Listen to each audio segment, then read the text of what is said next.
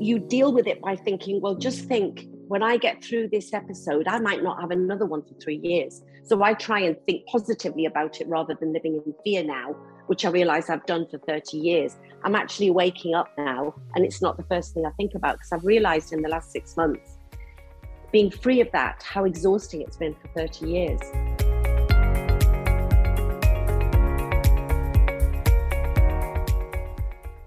Hello, all. You are listening to the Capsule in Conversation podcast. I'm Natalie Anderson, and today I'm joined by a national treasure, a no nonsense, loose lady who's been championing mental health awareness for the last decade. The wonderful Denise Welch joins me to talk owning your power, unleashing your passion, and the importance of making peace with yourself. So take a minute, settle down, and get ready to join us in our conversation.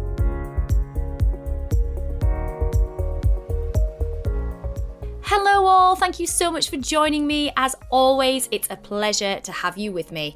As I said in the intro there, I am beyond thrilled to finally be able to welcome this national treasure to our podcast. She has been on my wish list of guests since series one, having talked so honestly about her own mental health journey and opening up the conversation for the rest of us.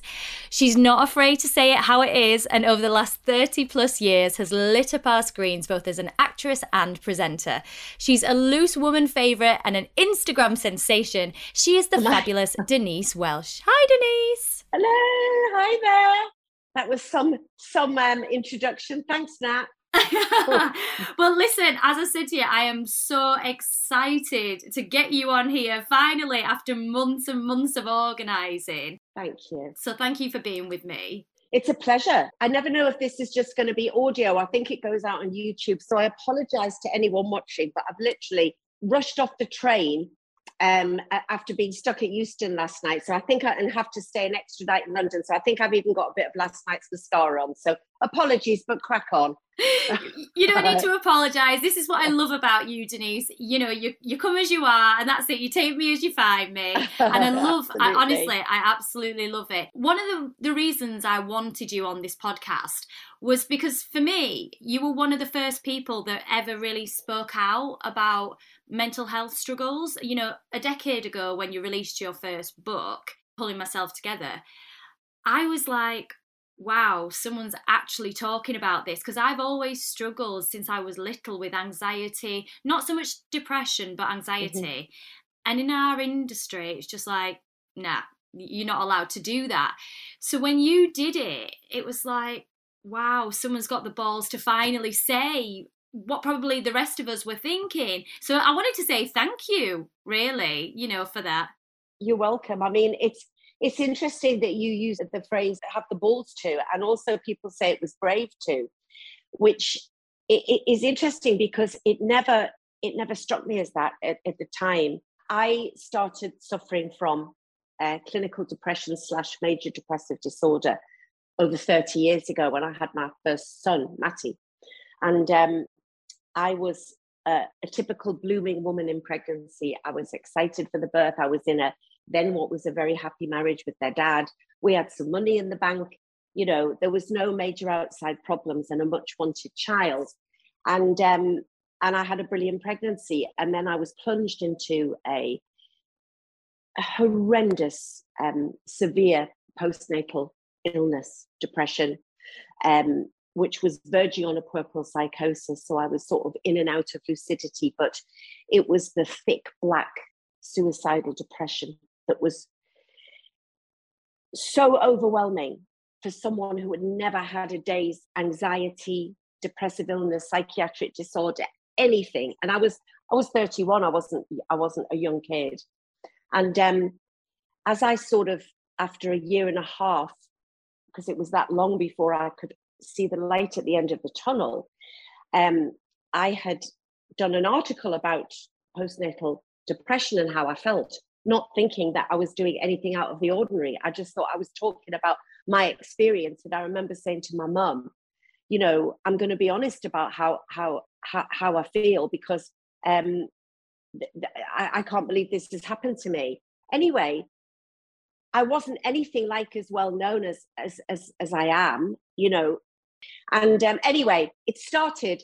It started a, a little sort of furore amongst the, the, the local papers and the and the local TV shows. So at the time, um, people as old as me will remember the time, the place, the Robert Kilroy Silk Show, all of those sort of morning shows. And I was asked to go on them, and I thought, well, I'm going to.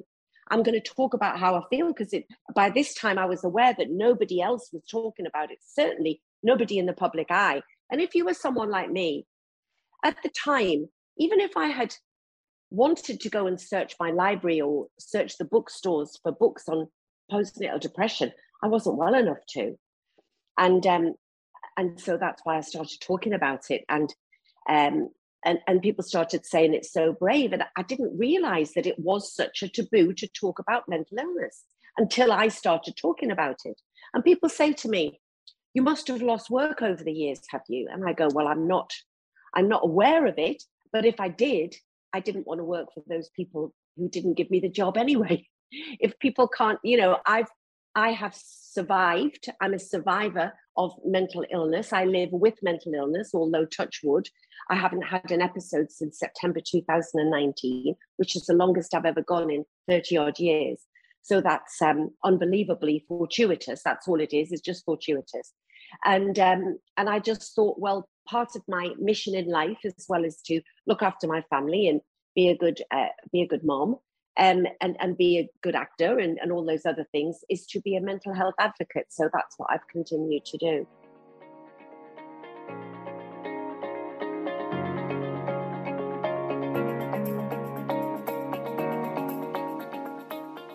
This episode of the Capsule in Conversation is brought to you by Harrogate Springwater.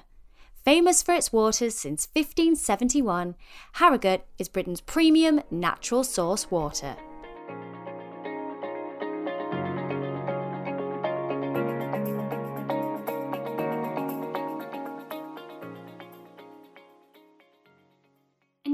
Think as well, like, um, your passion you are a passionate person anyway. And i think as well something else that comes across about you is that if there's anything my family would say gobby.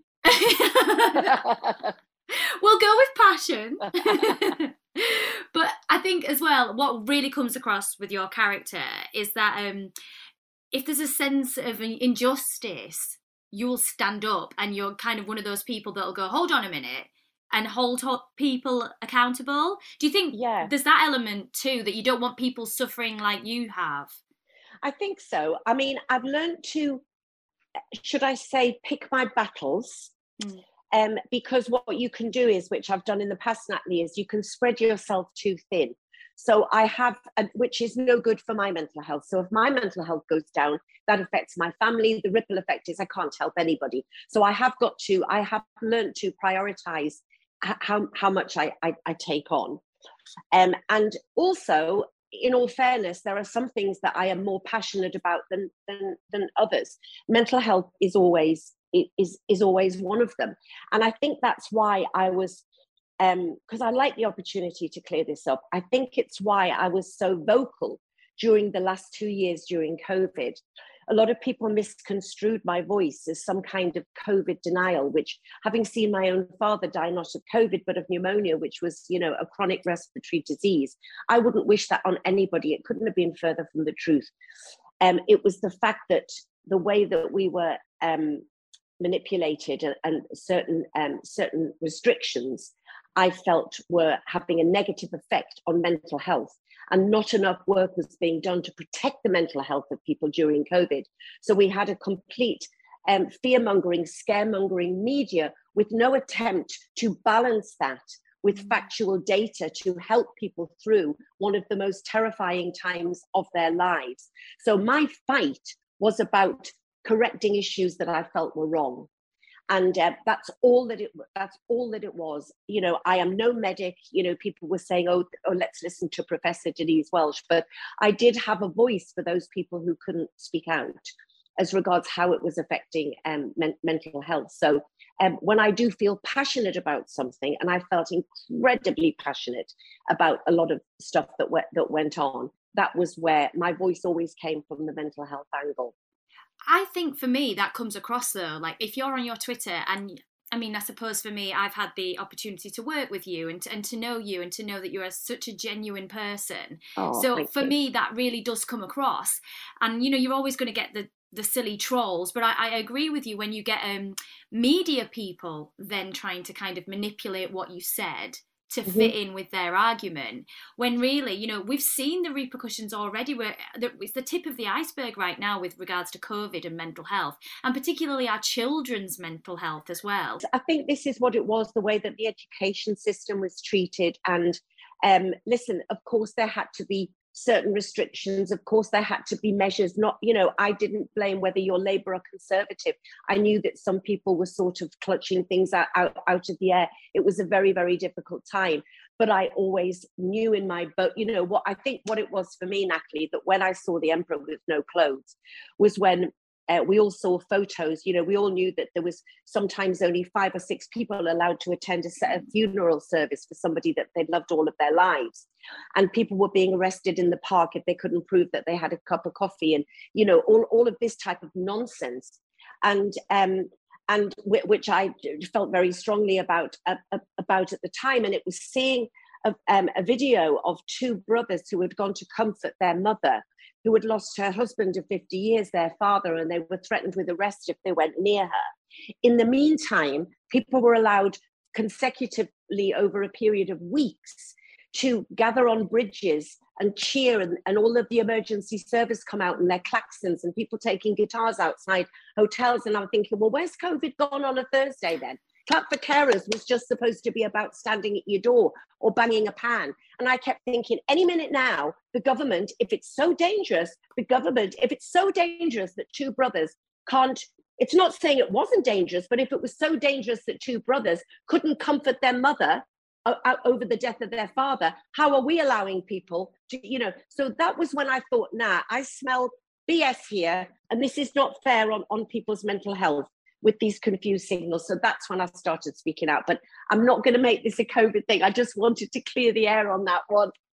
No, I'm glad. I'm glad that you have, to be honest, because I think it's it's that's what this podcast is about. It's about people having their opportunity to put things into their own words as well. You know, not have that spin on it just come from um, a Twitter or a tweet.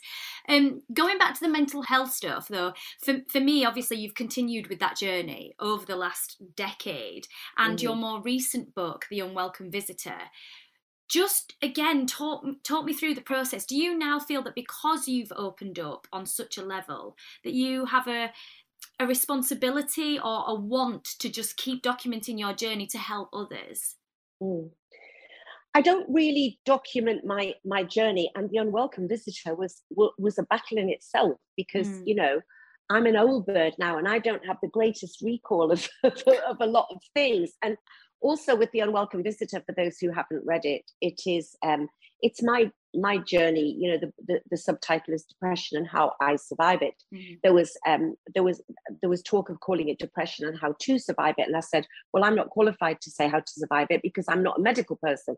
I'm qualified to say how i survive it and if other people take solace or, or, or learn something or get some comfort from that then that's fantastic. So that book was spawned after in 2019 in september um, i um, I've always talked about how my my depression is endogenous as opposed to reactive, which means that there is a chemical or hormonal imbalance in many, many people. Mm-hmm. So depression isn't caused by something reactionary. So, you know, my fear of um, what was going on over the last two years, losing my dad in September, losing my mum 12 years ago, those uh, horrible world events, events in my life made me emotionally traumatized and I reacted with grief and sadness as as as you are meant to do when those things happen. That is not clinical depression. That is being incredibly low and sad and grief stricken depression is an illness which in my experience comes on endogenously. So um, the last episode i had or breakdown as we would uh, call it was 2019 september driving up to the northeast with my good friend lisa with her two children who are matty scott kids in the car we were excited to go and see my sister, who has um, three uh, children. We were we were all laughing and joking in the car. A very normal friends weekend with kids driving up to the northeast, as anyone would uh, uh, imagine. we got to the Angel of the North, which is always my yay, I'm home landmark in Newcastle. And um, and I felt the unwelcome visitor arrive. And what I mean by that metaphorically is there is a physical element to the onset of my depression, usually. So I get a very tinny metallic taste in my mouth. I get a tingling in my palms. And suddenly I explain it as the color goes out of my life. It's like from going in technicolor into black and white. And every, and this comes on in like 30 seconds. And I have zero control over it. And every element of joy, every emotion that I have is gone. Because depression, if you break it down, does exactly what it says on the tin. It depresses every single emotion. And I was talking to presenter Sian Williams the other day, who is also a trained psychologist, and she said, um, she said when she was learning, they were calling it persistent sadness, and it makes me cross because it's nothing like sadness. Mm. Um, and it is it is a it is a horrible black evil feeling where you can feel nothing. I can't eat. I can't sleep. It's um, i can't watch television which is my joy in life. There is no joy in anything. And um, i i call it the unwelcome visitor. And once that unwelcome visitor sometimes the unwelcome visitor is approaching and he will retreat. And again i have no control over that what i will sometimes do when i say i've got no control what i will sometimes do is if i have a couple of mornings where i feel the unwelcome visitor is trying to make an appearance i will if possible or Lincoln will, my husband, take things out of my diary. So, what the depressed person doesn't need is fuss and coddling. They need to know that you're there. They need to know that there's love around them. What would you like me to do? And it might just be just go, leave me alone. I'm okay. But I just need to be on my own. If my phone rings when I'm depressed, it's like, oh, I mean, it's it sounds a complete overreaction, but it's a, it, it's I, I can't deal with anything. And if there's two cups in the sink, it's like I've walked into this complete pile, a kitchen full of dishes that need doing. It's a really crippling, isolating, debilitating, debilitating depression. And once mine was so bad that it was almost like it caused a Bell's palsy. It was that the depression was so thick that my hands twisted and my mouth twisted to the side and they were going to take me in for electric shock treatment ect electrocardio whatever it's, it's called i can't remember. And um, they didn't because it, it turned around but that is an extreme way of treating it and an effective way of treating it if, if, if needs be. It's still got a very Victorian memory mm. to people of being shackled to a thing with, you know, like in Frankenstein's days. But believe me, it's it's not something they like to use a lot, but it is very effective in severe cases. Um, anyway, I going back to this episode, September 2019, I got to my sister's and I made my excuses and went to my bedroom. There were friends there to greet me because I hadn't seen them for ages. I didn't want to talk to anybody. And I I still sometimes, even though I talk about not doing it, I still sometimes say, I'm just not feeling too good mm. because I always feel that it ruins everybody's day. Um, I've got much better at doing that. But anyway, the next morning, something in me compelled me to pick up my phone and record the episode because over 30 years, I have always talked about it as I am to you now in the past tense. You know, when I last had an episode, this is how it was. And I know if my husband had been with me, he would have taken the phone off me probably. But I just picked up the phone and I remember explaining how hard it had been to have a shower because it's hard enough to just get out of bed. And I said, I'm going to, no matter how I feel, I'm going to chronicle this over the next few days. And I did. I then put the phone down and went to bed. I took time off work. Um, and when I picked up my phone again, it had gone viral it had been on the news at 10 and it bizarre because I think it was bizarre to me because I've talked about it so much. Mm. It wasn't like this was my first rodeo of talking about it, but it was because of the impact that it had of somebody seeing it, people seeing it. And I was um, I was a bit shocked by by the response because I kind of felt like I was talking to I don't know a smaller group of people that that kind of looked to me for help and advice and you know anyway it it spawned a, a, few people coming to me about a book and i didn't know if i wanted to do it because i didn't know if if going back to those dark places would be triggering in any way you know mm. anyway i did do it and i did it with the help of a wonderful woman called rebecca cripps and um and we worked in tandem together um and she would talk to me. I would then write a chapter. I would send it to her. She would jiggle it. It was a complete collaboration. And and and it became a bestseller. And one of the one of the the most poignant chapters the, the one of the chapters that made the most impact was a very late chapter that the publishers went no dan no we're going to print. You can't put this chapter in. And i said please please i beg you. I just think I need to do it. And it was a chapter that I wanted written by the people who love me the most. So it included a chapter from my husband, my, my, husband Lincoln, my two children, Matty and Louis, my sister, and my four best friends. And they all talked about the impact my depression had had on them over the years, what they had learned from that. And that was, I'd always wanted this book to be somewhat a book that people would pass down or pass on to people and say, look, mom, I know you don't understand depression, but this is what it's like. Can you read it?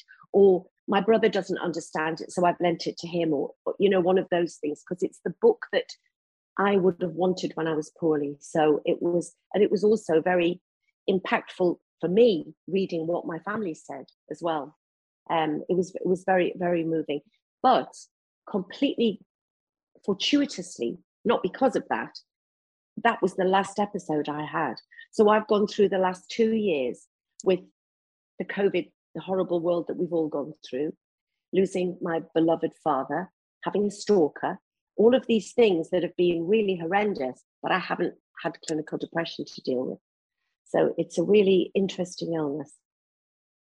Hello, I'm Florence Given, best-selling author of the book Women Don't Owe You Pretty, and I have a new podcast called Exactly. In this first season, we'll be diving into five big topics: sex, social media, feminism, relationships and body image, and exploring them all from different angles. I'll be chatting to some amazing guests, from psychologists and doctors to cultural commentators and celebrities. Out now. Listen and follow Exactly with me, Florence Given, on Apple Podcasts, Spotify, Amazon Music, Stitcher, or wherever you get your podcasts do you think that perhaps your journey with that book has helped in any way or do you uh, is it completely separate I don't know. Do you know something? I talked to a hormone doctor who's just a friend. She's not my mm-hmm. doctor. Mm. She's a wonderful hormone doctor, uh, Dr. Annice Mukherjee. If anybody is struggling um, pre or post menopausally, particularly, she's uh, she's um, an amazing uh, woman at the Hormone Doc on Instagram.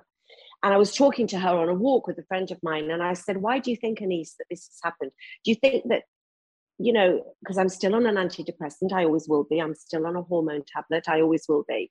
And she said, I just think it's a perfect storm. It could be a mixture of hormones, antidepressants, it could be neither. It could be a mixture of um, psychological aspects. She said, but don't break it down too much. Just enjoy it because I do, Natalie. I, I enjoy every every day as a normal person. And I one of the things I'm grateful for is the fact that when my dad was when we knew my dad was um, coming towards the end, it was after such an amazing battle, and then pneumonia took him. It was just so horrendously unfair. But I just I thought, please, please, I'm not religious, but I'm going, please do not let my thing, do not let the unwelcome visitor come now, because I knew that it would rob me of my ability to mourn my dad because it would have left me completely emotionless. It also it makes me stronger. You know i can do things like this with you that i can't do if i'm if, if, if i'm if i'm poorly. So and, and also i think it's encouraging to people to think that you may have suffered this all your life but then you might get three years when you don't. It might be four years. You know this is the this is the longest gap. So so what happens is if and when well when I get another episode, you you deal with it by thinking, well, just think when I get through this episode, I might not have another one for three years. So I try and think positively about it rather than living in fear now, which I realize I've done for 30 years. I'm actually waking up now, and it's not the first thing I think about because I've realized in the last six months, being free of that, how exhausting it's been for 30 years.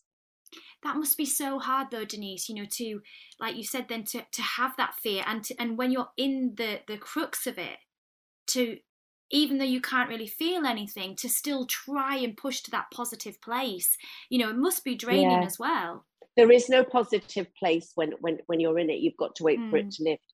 But when it's lifting, it's like it's like going back into technicolor um, and I'm, I'm using that analogy because I saw something on Twitter the other day of when Australian television in the 50s literally went from black and white to technicolor, and it was like it just did that up the screen, and it, and I, and it's it's sort of like you know I, I can relate to how how that feels. So I'll start feeling it. It's like a blanket, and I'll and I won't say anything at first to anybody because I can think I think I think it's going, I think it's going, I think it's going. And then I'll wait a few hours before I say to people it's gone. Um, because I'm frightened that it'll come back again before I tell people because all the people that love you look at you with that expectation in their eyes. You know, like Lincoln will walk in and he's so desperate for me to say it's gone mm. and it doesn't. And I can see his worry for me still there. So it's it's weird how the ripple effect affects everybody. I mean, sobriety has helped. Mm. Um, I've just celebrated 10 years sober. And um, I, I want to say to people that giving up drinking doesn't cure depression, but what it does is it stops compounding it. Because when you're self medicating, you're just making it worse. You get a brief respite from anything because you know what alcohol and drugs do, they just numb the pain, but they only numb them temporarily. And then it makes it 10 times worse. And then you're chasing that fix to try and feel better again. So it's it's not about it's not about trying to feel happy. That's why i get angry when they call antidepressants happy pills because yeah. they're not when they're prescribed properly they're as you know they're not meant to make you happy. They're meant to make you feel normal for you know to see the light at the end of the tunnel. They're not tranquilizers. They don't tranquilize you. They replace a chemical that's missing so um, when prescribed properly, I'm a huge advocate for them. As you say, you know, there's always been a stigma. It's so funny this this stigma about it. Mm. It drives me mad, Natalie. You know, because I mean, I understand people who are into homeopathy and not into any kind of drugs, but um, you know, I know people who've put all sorts of things in their bodies. And then they'll say, "Oh, I'm not taking an antidepressant." You know, like, oh, okay. Um, my mum used to say to me, if you had bronchitis, which I get, if you had chronic bronchitis, you would not think anything of taking a course of antibiotics. Mm-hmm. So you're doing the same for your mind. Because what would happen is, like a lot of people, I would take them, feel better, and stop taking them. They don't work like that. Mm-hmm. You know, you've got to keep them in your system for a time. You don't, I'm not saying you have to be on them for forever, but some people wouldn't think anything of being on some things for, for a long time. I just feel that for me, whatever I'm doing now, I'm going to continue doing because it's working for me. And everybody has to find their own thing. The thing is, it's the origin of the depression. It took me 20 years to have it established that the origin of my depression was hormonal, caused by having a baby. You know, wow, shock horror. Women having babies may cause hormonal chaos. You know, live creature comes out your foo-foo and you think that there's good that you're not supposed to have a hormonal chaos. Yeah okay you are. But some people's hormonal chaos chemical chaos most women it writes itself. Mm-hmm. with mine and with millions of other women it doesn't. But for some reason we're not allowed to make a song and dance about it. And i don't like doing the gender thing but if if men had babies there'd be a postnatal depression clinic on every corner because the world would grind to a halt and I had to fight for 20 years to have my hormone balance taken seriously until I went to see this guy in um, Harley Street. And he said to me, You are so deficient in estrogen, I don't know how you've survived. And that was having had my estrogen checked at my doctors for years with the normal, you know, random blood tests that they do, and it coming back normal, kidney normal, this normal, that normal, normal, normal, normal, normal, normal and I accepted it. If anybody is really struggling and can scrape together the money to go and have some private bloods done, I would recommend it. It may not be the reason, but it's worth doing because I was desperately desperately low in estrogen and had possibly been for 20 years that's the worrying thing i think that's really scary because so uh, you know i mentioned to you that we do talk about the perimenopause and the menopause on this podcast. I'm really passionate about getting those conversations opened up especially with younger women as well you know like don't don't fear this be prepared for it. And so uh, we've said before you know if you're 35 plus, I mean, it could be younger, but 35 plus, and you're starting to notice kind of your moods might be slightly changing, you know, definitely try and look into this and don't just assume it, it it's stress or whatever. Don't assume you have to feel like that. I mean, you know, you remember you just read your history books. Mm-hmm. When when we when our period stopped historically and we couldn't have babies, there was no point to us as a, mm. as a, as a gender, as, as a sex. There was no point to us. You know, women were basically on the scrap heap so there was, of course, no help or anything spent into how we could avoid this. The fact is, you don't have to. There is estrogen replacement. Again, I'm not, sounds like I'm going, take your antidepressants, take your HRT. It's perfectly, it's up to you. But Nadia, my friend Nadia Sawalha, who yeah. does Loose with me, she resisted HRT. She thought that it was normal to completely lose your libido. She just thought, well, you're older. I can guarantee it's not normal. Um, and she thought that, you know, the, this problem and depression problem and sweating problem and just everything, it was completely normal. She wasn't going to take HRT. She could deal with it all. This is just what happened. She spent eight years battling that. She took them and her life's changed. And she said, I am so pissed off that I wasted eight years of my life. You know, and so, as I say, it's not saying it's for everybody, but mm-hmm. please don't rule it out. And like you say, Natalie, very wisely, um, just do a little bit of research about the menopause before you go into it. That's why I mentioned Annice as well, Annice Mukherjee, because hers is very, her talks and book is very much aimed at um, training women for the for, for the menopause. Because until the last few years, we haven't talked about it. You know, my mum worked in what used to be called a mental hospital uh, for really high grade mentally handicapped, as we used to say, people. Mm-hmm. And she was on a woman's ward called Sagan. And there were these women who were completely and utterly institutionalized, non-verbal, in a corner, making noises. It was the saddest place. And my mum was amazing. She said to me, she was so wonderful when I was poorly. And she said to me, there will be women in here who were put in with undiagnosed postnatal depression mm-hmm. and menopause and have become institutionalized over the years.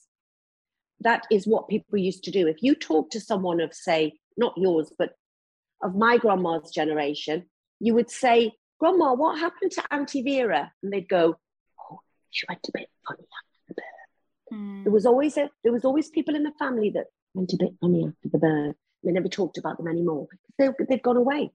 And we live in 2022 and we don't have to do that anymore. We ain't going anywhere. No and, and and i'm very much an advocate of like i said of getting this conversation going. We had brilliant lisa snowdon on um, on last series and she talked about you know when she suffered from um, uh, early menopause symptoms and she was like right I'm, I'm having hrt and i said it's so refreshing to see somebody lisa snowdon that we you know i said and you know you've always kind of been the model and all this kind of connotations that come with her. And out outwardly just going, yeah, I'm taking HRT, it's the best thing for me. And like you Absolutely. say, you don't have to take it, but don't rule it out. It's it's no, really don't. important that women don't put themselves through unnecessary agony, stress, upset.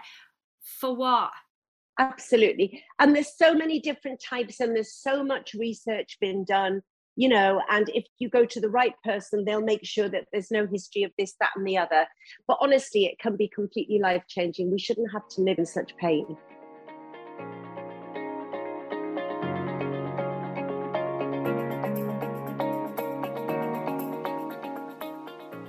One of the things I love about Loose Women is the debate I de- I want to know how you navigate, you know, with you know female friendship groups or females in general. You know, when you have strong opinions, how do you kind of navigate that? Do you come off air and do you have to take a minute? No, never, never, never, never taken a minute in twenty odd year, twenty years that I've been doing it.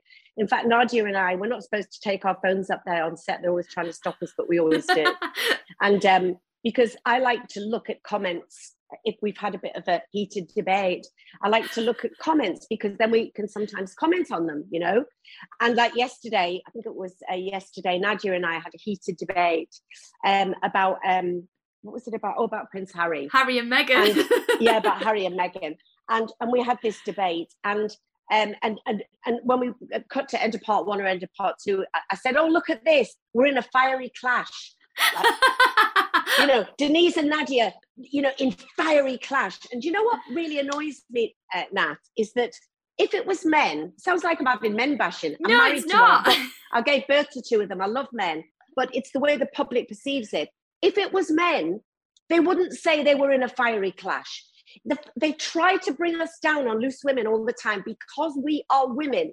We have never, I have never, I swear down, I have never had a fallout, a proper fallout in 22 years about anything that's gone on on screen or anything with any of the women, any of them. Me and Carol McGiffin used to go, you know, hell for leather on there. Sometimes during COVID, I'd, you know, I'd want to jump over the desk, you know, because because Kaye was driving me mad about something. But the other thing that people don't realize is that, say it's Kaye who's anchoring or Ruth or whoever it is, they go, Kaye, you know, people who are in support of me. Kaye Adams shut down Denise Welch and fiery. It's like she didn't shut me down. We have legals that we have to adhere to.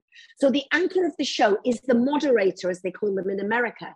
So they have to balance. So certain things that say I say, whether or not Kaye personally agrees or disagrees, she is the anchor, has to balance. So mm-hmm. if I'm going on a rant about something, Kaye will have to say, but you know but also there is the other side of it and people always assume that she's shutting me down. She's not. She's got in her ear you know jump in or i've got shut up denzi in my they call me denzi in my ear. Um, but we we are very opinionated women and that's the reason why those of us like me and nadia and carol and kaya have been on it for 20 years you know because it's it's a show that embraces opinion and embraces anecdote and embraces age. The older the the older you are the more t-shirts you've got the more you don't give an utter shit about uh, about what uh, what a lot of people say anymore. I, I care desperately if i hurt anybody but i don't care what sue on twitter says particularly. It doesn't hurt me anymore if they're trying to troll me. At the same time i'm very interested in what people have to say if they want to have a genuine a genuine discussion or argument with me, you know, I'm someone that can fight my corner on any forum. I'm also someone that can have my mind changed and say, okay, I get your point, but this is what I feel, blah, blah, blah. Um, it's the people who, you know, it's the people who watch it, like this guy yesterday. Just so occasionally somebody says something and I have to tweet back or whatever. And just occasionally people go, Oh, Loose Women is the worst show on television. I hate Denise Welch. She says this, she talks rubbish. She's always talking about this. Somebody said yesterday, Oh, how long is it going to be before she mentions her dad dying? Oh, and it's like, wow. wow. And you just want to go, Do you know, Rob? Um, don't watch it then. Look, Rob, there's a you know, there's a television and there's the off button, or the you know, wherever the off button is. Turn it off. Don't torture yourself if you if you hate me so much. It just makes me laugh. Um, but um, but yeah. What so, do you think about social media? Because as I said, like I love seeing your boomerangs. You are boomeranging with everybody at the minute, and I love it so much. And what's your thoughts on socials? Eh, eh, do you, as you said there, you know, you kind of get to that point where you're like, ah, I'm not bothered. But do you also do you see it as an extension of work, or how how do you see it, it the, the whole yeah. thing? I see it as it, it has many pros and it has really bad cons and it depends how you use it i mm. i hate so much of it you know i i hate twitter but i'm a little bit addicted to it you know if i'm if i'm honest i i've become less involved you know because the, the whole covid thing um, and i'm still involved in the fact that i think it's outrageous that people still can't visit their family after mm-hmm. two years you know, I think it's highlighted the massive um, pitfalls in the NHS that we're still being blamed for, even though there was some wonderful NHS treatment and some not so wonderful treatment when my dad was in. But living living and breathing in the NHS for a few months with my dad was an eye opener. In many ways, some positive and many many negative. You know, the NHS was on its knees, mm. and um, and it's not the it's it's rarely the nurses on the on the shop floor who are they're never making these decisions. It's it's the trusts. The people in the trusts who when i asked the nurses had sometimes not been down to the shop floor for three years. You know i said to one nurse when was the last time when they were making they were trying to stop visiting again? And i said i'm not stopping visiting my dad. I'm not. Mm-hmm. i'm just not. I'm going to tell you now i'll break the doors down. And um, this is when he was you know very very poorly. And i said the, the, nurses were horrified and they were really upset, you know, because they were going to have to tell people that they couldn't visit again. And I said, when was the last time the people who made this decision came down? And she said three years ago when Matt Hancock visited is what is, is what she said. And that got what that's what goes on a lot. So it really um it re- really upsets me. So it does give me Twitter does give me a, a place to either rant as it as it did, but also to make my point. Mm. And so I was you know there were there were times when it was very useful to me but it's also a very toxic place. So you've got to be in a certain mindset and have twitter breaks to use it. Instagram i in the main um, keep very light-hearted and keep for work. And unfortunately you've got to be in it to win it natalie. Those of us in the industry um, it is part of our lives now.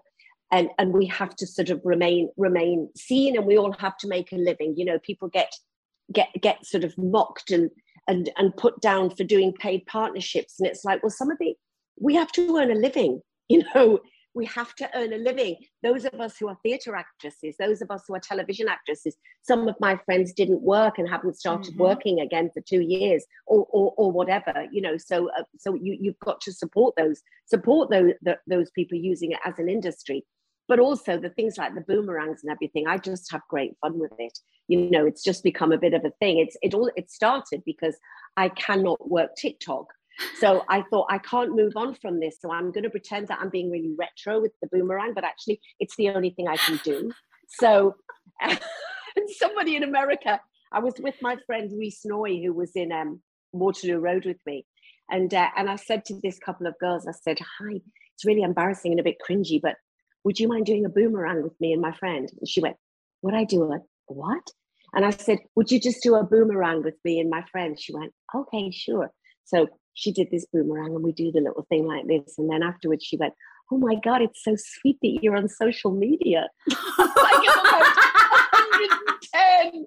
It's so sweet that you're on social media. She should have followed it with Nana.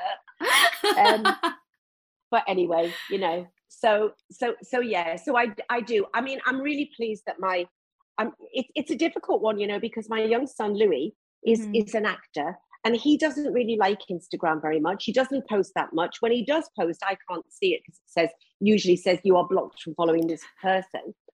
Um but um, but you know but at the same time i am saying to him you know you're doing all right but i think that you do you are going to have to start posting a bit but you know you can just use it for work related things.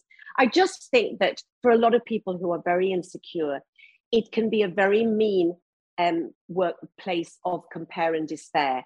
I think people have got to get their heads around about the fact that these are usually not these are exaggerated versions of people's real lives nobody lives the instagram lives nobody lives the instagram life nobody and i nobody. agree with you like if you're in this industry for me i've had, had that before you know there is a bit of snobbery it's like oh you're on instagram but i'm like you denise i'm kind of like listen I'm freelance, you know. You got to kind of you keep yourself out there. Natalie, nobody pays nobody pays us if we're not if we're if we're not working.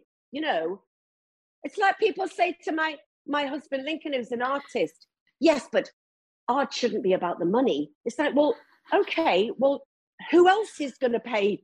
Who else is going to pay me then? Yes, I love to paint, but I also have to sell my work in order to feed my family.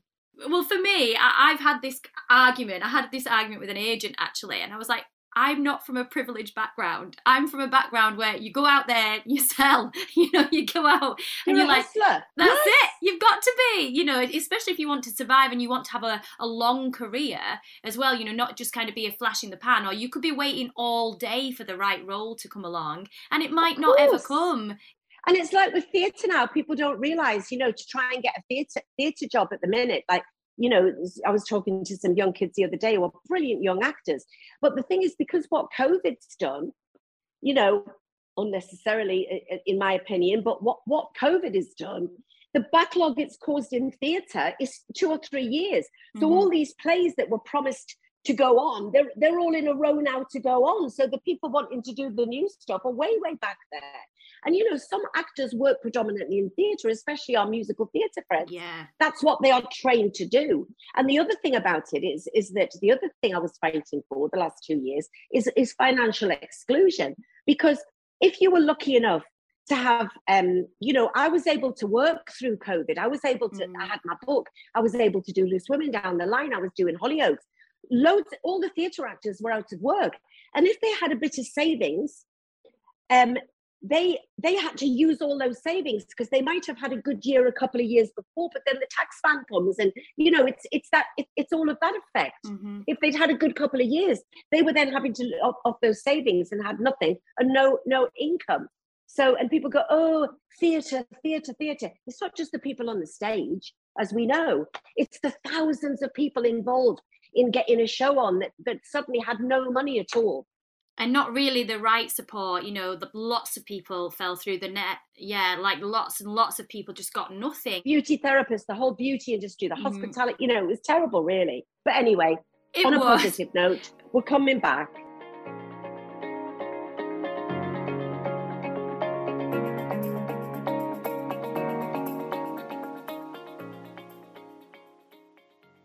moving forward now, just you know about um, your own well-being. What are the things that you like to do? You know, I know that you work with Lighter Life, and you know that's something that you're quite passionate about as well. Is healthy living. What are the practices or products that you would recommend to our listeners that you swear by? Yeah, I mean, it's funny, you know, because I'm not really a, a product person. Lighter Life is something that is a bit of a journey because um, I gave up alcohol 10 years ago, and nine years ago, I realized that I was in danger of replacing an alcohol addiction with an eating addiction. Mm-hmm. And I was putting on weight, and, and I was kind of all right about that because I thought, well, I've, you know, everyone thinks that you lose weight if you stop drinking. Well, not if you replace it with food. And also, I stopped smoking. So I suddenly, you know, when the when the food when the when the dessert trolley came around prior prior to that, I'd be outside drinking with a fag. Now, there I was with a dessert trolley. Also, 40 years of wine and sugar surging through my body and gone. So I had this sweet tooth like I'd never had before, ever in my life. Mm. And I put on two stone quite quickly. It's not a load of weight, but it, it was enough on my frame. It was enough on the television. And also, I felt really unhealthy.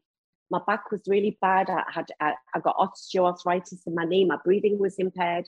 And so I knew I needed um, to do something about it that was other than just a fad diet. So lighter life, the whole ethos of lighter life, um, really appealed to me. So I lost the I lost the stone um, in a month with a mentor, and um, I lost st- another stone, and so I'd lost two stone, and then I've just worked, you know, to keep to keep that off. So people think that once you do lighter life, you're on it all the time. I don't. I do mm-hmm. flexi fasting, so I might do a day a week where I have lighter life products because I know that I'm getting it's it's called fasting, but it's probably about 800 calories. Um, when I was in Los Angeles recently, um, I was going to eat really healthily and walk on Runyon Canyon every day. No, I didn't. So I'm not superhuman. I'm I sometimes talk the talk and don't walk the walk, but I have the tools that I need to get to get back on board. So I do I, I do the best that I can, but I'm not a slave to the gym and I'm not a slave to my food. I enjoy my food. I just don't binge like I used to. I've, I've sort of learned how to, you know, le- learned how not to do that. Um, as regards, um, I try to drink more water. It doesn't come naturally to me. The water drinking really doesn't. Um, so I have to force myself to do certain things, and I and I try and walk a lot, mm. and that's basically it. Um, I get given lots of beauty products and I try some and but I'm I'm basically I'm I'm somebody that I never spend a lot of money on beauty products. I just don't. If I'm given expensive ones, that's gorgeous. But I'm just as happy with a with a tub of Boots cream or a Pond's or a Nivea. And I've also got genetically quite good skin, mm-hmm. which is because of my mum. Um, so uh, I had my eyes done when I was 50. That was the only surgery that I've ever had because I had these bags under here, and I had that done. I worry a bit about this turkey neck, but I'll, I'll leave it for now. I can't be asked. no, you look beautiful. Honestly, you and would and you know on your post as well that just recently when you were celebrating ten years of sobriety, you were saying you know look might have a couple more lines or whatever, but you looked for me, like absolutely sparkling. And do you feel like that now that you feel the best you've probably ever felt? I do. I feel much better than I did in my 40s and 50s. Absolutely. Sobriety has changed everything about the way I live. It is the best thing. And like I've said to people, I'm not the drink police. I said at the end of my post, for those of my friends who love a drink and who don't have a problem, raise a martini to me. Absolutely. I never surrounded myself with sobriety. But with, with sober people, I just stay away from my friends when they're drunk. When they get drunk, I just leave. They don't even notice I've gone. But um, I'm talking about if, if alcohol is making you unhappy, if it makes you ashamed, if it if if it makes you um, really anxious, depressed, you're drinking too much. End of story. And and if you can stop, do because believe you me, you think you think, oh, I won't be any fun when I'm drinking. When you're sober, your friends aren't fun when they're drinking. They're the most boring people in the entire world. And just before we finish up, Denise, you know, what what words of wisdom would you give to your younger self? It's nice to be important, but it's more important to be nice. Oh, I love that. yes, I love that. That is oh, that's such a beautiful note to end on. And you are super oh, nice. I've I've absolutely loved this you. conversation. Thank you so much. It's been uh, such a pleasure. And, you know, I've waited since series one to get you on this podcast, like I said at the beginning. Oh, God, you make me sound like I'm so busy. Okay, thank you. No, it's it's like it's just such a joy. And um, for more from Denise, you can catch her on ITV's Loose Women weekdays from 12:30 till 1:30 p.m. You can also follow her on Twitter at Real Denise Welch and on Instagram at Denise underscore Welch. For more well-being, fashion and beauty, you can visit us at our website, www.thecapsule.co.uk. You can also catch up with our previous podcast episodes by visiting the In Conversation page or subscribing to any of our podcast channels and YouTube. Feel free to leave us your rates and reviews. As always, I do love hearing from you. You can also drop us a message at our Instagram at official capsule. I will be back next week with another fabulous guest and more conversations of inspiration, but all that's left left for us to say today is goodbye. So it's goodbye from Denise. Bye. And goodbye from me.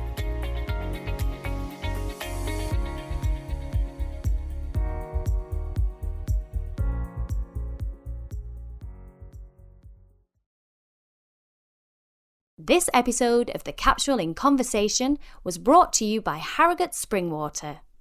Bottled at source, Harrogate Spring offers a pure, refreshing taste with a delicate blend of naturally occurring minerals and electrolytes, perfect for healthy hydration.